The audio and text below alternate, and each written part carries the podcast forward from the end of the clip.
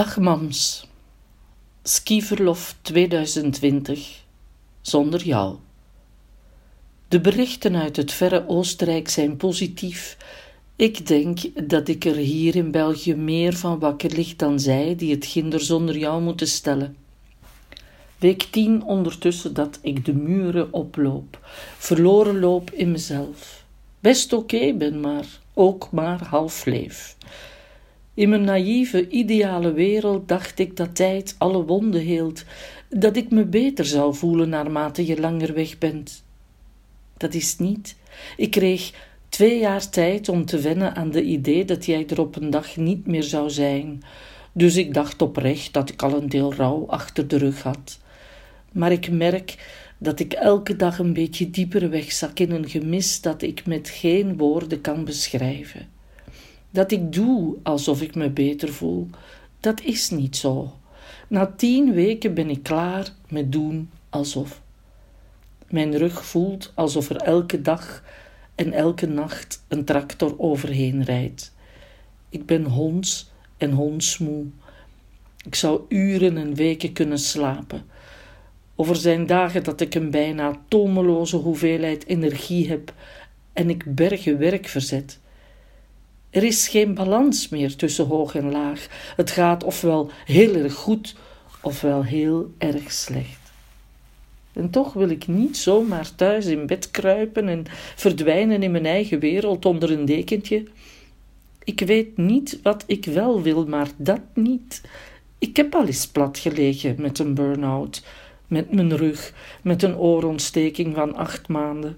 Ik wil niet verdwijnen, ik wil leven. Maar nu, tien weken later, ben ik klaar met doen alsof. Ik laat los, mami. Ik laat los. Alles. Controle, emoties, verdriet, pijn, gemis. Zoeken, hopen, denken, veranderen, invullen, leegte, eten, drinken. Ik laat los. Ik val en kom thuis in mijn verdriet. Dag, mami.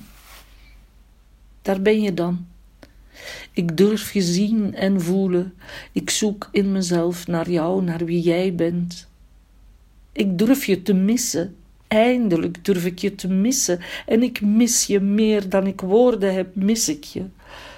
Er bestaan zelfs geen woorden om te beschrijven wat ik voel, hoe ik zonder jou verder ga, dag in, dag uit met die constante, onvervulde wens om jou nog eens te zien of te horen. Had je me dat nog maar geleerd, hoe je dat doet? Het verlies van je mama verwerken.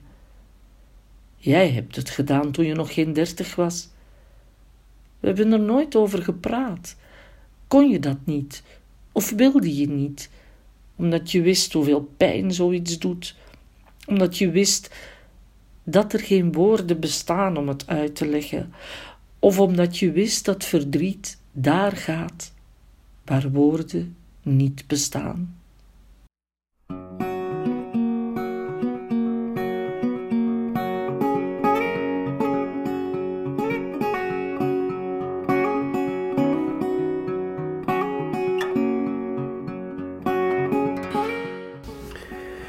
Dag iedereen.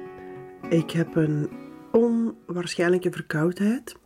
Dus ik ga in deze aflevering uh, heel veel drinken. Je gaat mij heel veel horen drinken. En ik denk dat je ook wel hoort dat mijn stem iets lager klinkt dan normaal. Dat komt omdat ik ook wat hees aan het worden ben. Ik moet heel eerlijk toegeven dat ik best heel laat aan deze podcast begin vandaag. Het is al vier uur. Normaal gezien doe ik dat dus donderdagochtend en maak ik die voorbereiding voor vrijdag. Maar toen ik vanochtend de brief las en toen ik het Chris hoorde vertellen, ja, toen kreeg ik zelf eigenlijk geen woord meer gezegd. ik was zelf heel erg aangegrepen door wat ik drie jaar geleden heb geschreven. En ik was uh, of ik ben nog altijd eigenlijk uh, heel erg aangegrepen door wat ik toen heb geschreven. Vooral omdat ik door het lezen van die brief, bij dat moment dat ik rationeel besliste van ik ga stoppen met doen alsof, heel, heel goed voor de geest kan halen. En als ik daar nu op terugkijk, dan die zijn die eerste tien weken nadat ze overleden was, die zijn um, heel raar. En ik blijf dat heel raar vinden. Dat ik heel rationeel, heel bewust was van het feit dat ze overleden was. Maar ook even rationeel, even heel bewust ervoor koos om dat compleet te negeren. En om alles wat ik voelde, om ervoor te kiezen om dan niet te voelen. Maar uiteindelijk denk ik dat dat verdriet u inhaalt. Of ik moet voor mezelf spreken. Ik denk dat tien weken later ehm, dat mijn verdriet mij toen heeft ingehaald. En dat ik um, niet, niet anders meer kon, of misschien er ook gewoon klaar voor was, om echt te beseffen van, uh, ja, ze, ze is er gewoon echt niet meer. En ik ga haar moeten zoeken en vinden in andere dingen dan uh, de hoop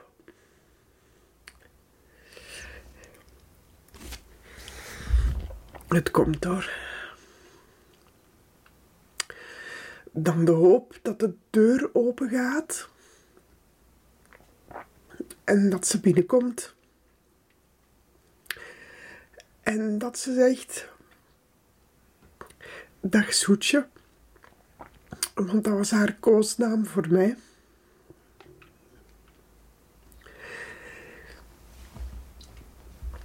En het stomme is dat ik dat um, drie jaar en tien weken later op heel veel momenten nog altijd hoop. En ik heb er echt voor mezelf helemaal geen verklaring voor waarom dat ik haar zo hard blijf missen. Ik had dat niet verwacht van mezelf. Ik had verwacht dat ik ehm, nog wel verdrietig zou zijn met momenten, maar dat het mij niet meer zou overspoelen. En ik kan alleen maar zeggen dat dat niet zo is. Dat dat blijft ik blijf. Um,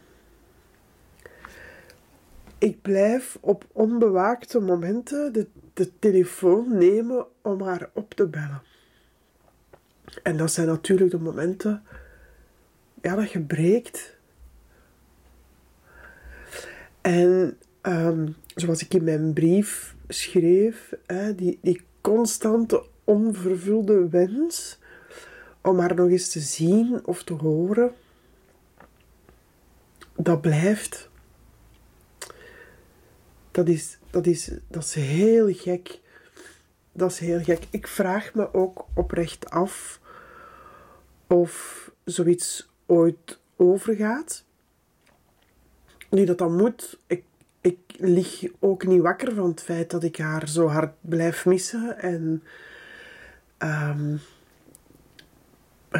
um, Khalil um, Gibran, die heeft in een van zijn boeken geschreven, ja, je mist iemand even hard als dat je die persoon graag gezien hebt. En ik denk dat dat wel klopt. En ik denk dat dat in dit geval ook wel um, ja, nog lang gaat duren dan.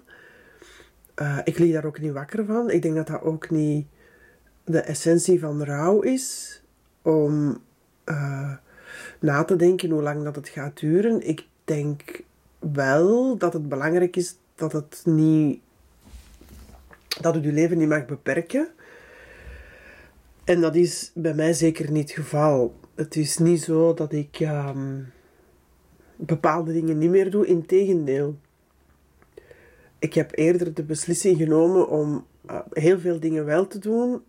Ja, net omdat ze veel te jong is overleden. En om, omdat ik dacht van ja, ik wil niet ehm, ook ziek worden en, en heel veel dingen niet gedaan hebben met het idee dat ik nog tijd had. Als ik goesting heb om iets te doen, dan doe ik dat. Uh, of dan zorg ik dat het uh, kan gebeuren. Um, en dat is een beetje hoe dat ik leef. En daardoor leef ik ook voller. Uh, ik heb ook um, heel veel dingen geschrapt. Uh, ik ben een stuk minder materialistisch geworden en ik was het al niet, maar ik heb alleen nu. Eh, ik, ik hecht zeer weinig belang nog aan, aan spullen en aan dingen. Ja, waar ik veel belang aan hecht zijn mijn um, heel veel uh, volgeschreven uh, dagboeken. Je, je, gaat wat geritseld van een papiertje horen, want mijn neus is vervelend aan het doen. Sorry daarvoor. dus mijn voorgeschreven boeken. En um, ja, dat klinkt zo heel stom. Maar mijn pennen, dat zijn, uh, dat zijn denk ik, uh, en, en ja, foto's staan ondertussen allemaal digitaal, maar ik denk dat dat zo wat de enige voorwerpen zijn die ik echt nog zou redden uit een brand. Um, uitgezonderd natuurlijk mijn gezin en uh, mijn katten, want die horen ook bij het gezin. Maar bon, ik wijk af. Of net niet. Doet er eigenlijk niet toe. Um, ja, ik herinner mij dus uh, dat moment nog. En uh, dat, voor mij was dat ook echt een val. Dat was, dat was letterlijk uh, tot op de bodem gaan. En dat zal zeker niet de eerste keer zijn. Je gaat mij nog wel een paar keer tot op de bodem horen gaan in het komende jaar. Maar dat was de eerste keer dat ik dat dat, dat, dat echt binnenkwam en dat ik dat, um, dat ik dat voelde en dat ik mij daar zeer bewust van was. Dat ze er niet meer was. En ik denk dat voor deze week uh, de brief eigenlijk alles zegt en dat er verder weinig uitleg nodig is. Um, ik denk dat de zin, dag mami, daar ben je dan. Ik durf je zien en voelen. Ik durf je te missen, eindelijk durf ik je te missen. Ik denk dat dat alles samenvat over uh, de week die ik toen heb beleefd. En ik ga het daar voor deze aflevering ook op houden. Tot volgende week. Bye bye.